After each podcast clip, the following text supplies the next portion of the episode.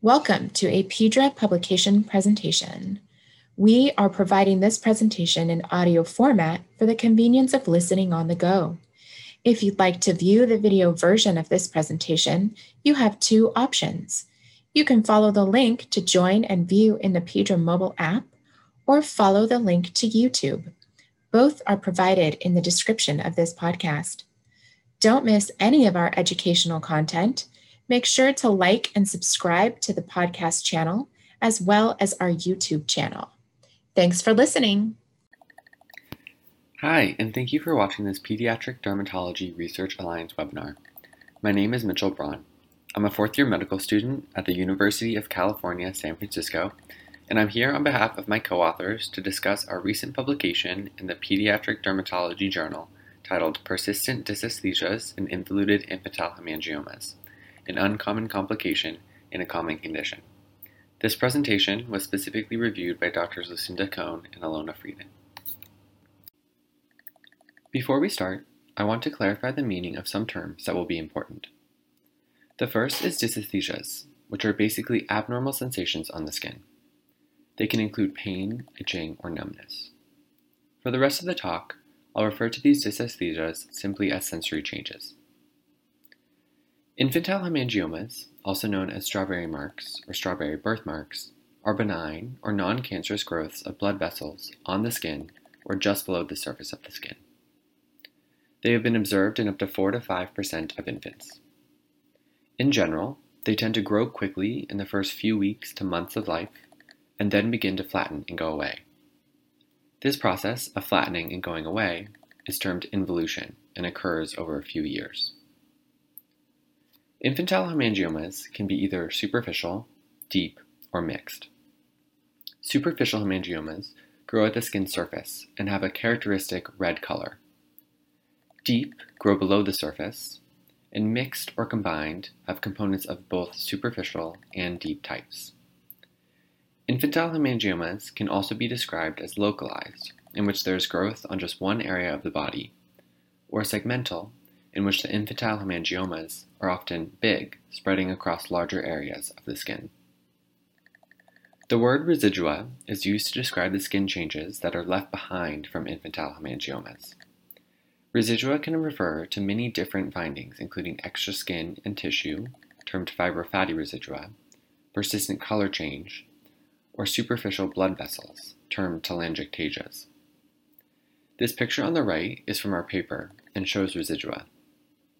Note the red color of the infantile hemangioma has gone away, but there is still extra tissue in this area. There are also superficial blood vessels called telangiectasias on the surface.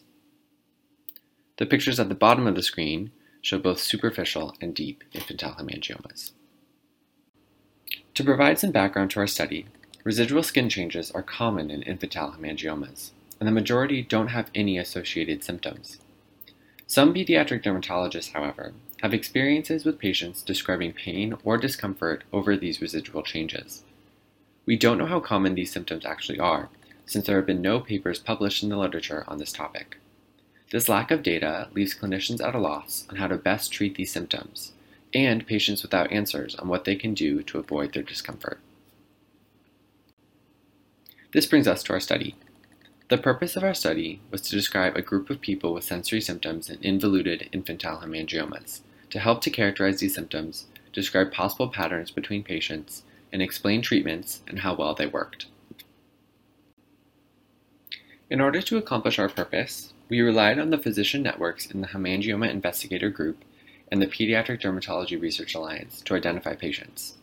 Then we reviewed these patient medical records, collecting data on each patient's clinical course. We identified a total of seven patients who presented to their dermatologist reporting discomfort in their involuted infantile hemangiomas. The age of patients ranged from 3 years to 48 years. Five patients were female and two were male. Five out of the seven reported pain as the primary complaint.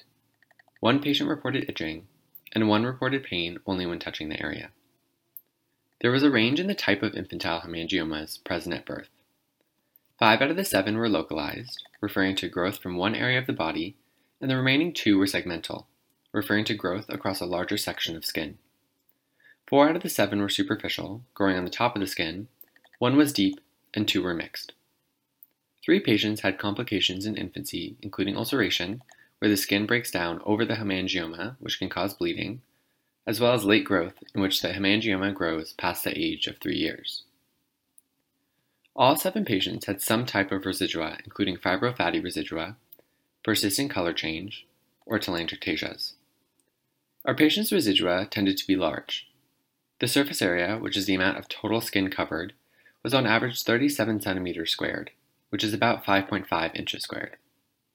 Other than one participant who had a smaller lesion by his eye, the majority had even larger areas of affected skin. The amount of discomfort varied.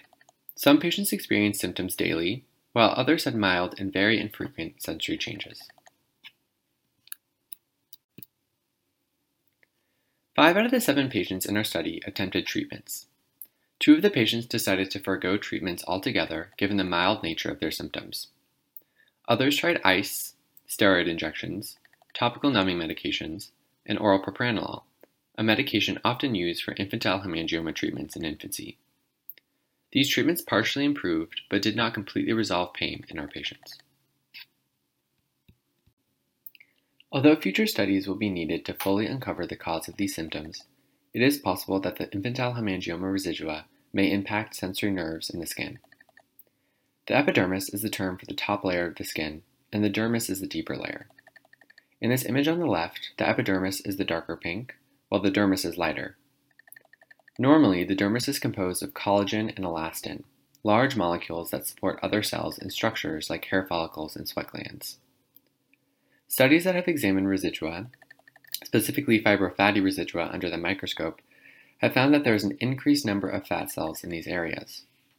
It's possible that increased fat cells in place of normal elastin and collagen could impact how well nerves function in these areas, causing pain. The image in the middle of the screen shows a section from an involuted hemangioma under a microscope. The large cells with clear cytoplasm that appears white in the image are fat cells. They represent almost all of the tissues in this section. There have also been studies that discuss pain and scars. These investigations suggest that there is an imbalance of the type of nerve as well as increased inflammatory molecules in the scar tissue that is painful. It's possible that similar mechanisms are at play with infantile hemangioma residua as well. Further studies that use special stains looking for elastin, collagen, and nerves may shed additional light on the cause of these symptoms. In summary, we believe this is the first study to specifically discuss the sensory changes in involuted infantile hemangiomas. We presented seven patients from institutions around the United States, the majority of whom experienced pain with an infantile hemangioma residua that varied in severity.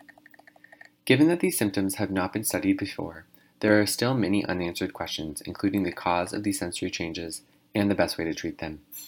This may be more common than we previously thought, as many physicians don't know to specifically ask about these symptoms during office visits. As we wait for additional research studies, we hope that dermatologists and primary doctors will ask individuals with involuted hemangiomas if they are experiencing any discomfort over these areas. Similarly, people with discomfort in involuted hemangiomas should discuss with their doctor or healthcare professional. We are excited for future studies that will help us answer why these sensory changes happen and how best to treat them. I would like to say thank you to all of my co authors in both the Hemangioma Investigator Group and the Pediatric Dermatology Research Alliance. It would not have been possible to find all of the patients that we did without the support of both of these groups. I would also like to specifically thank the Pediatric Dermatology Research Alliance webinar series for letting me speak about our research today. I also want to thank the Pediatric Dermatology Journal, where our study was published. Of course, I'd like to thank our patients whose stories we told in the study that we published. And finally, I'd like to say thank you to you for listening and learning more about infantile hemangiomas today. Here are some references to learn more about this topic if you're interested. Thanks again for listening.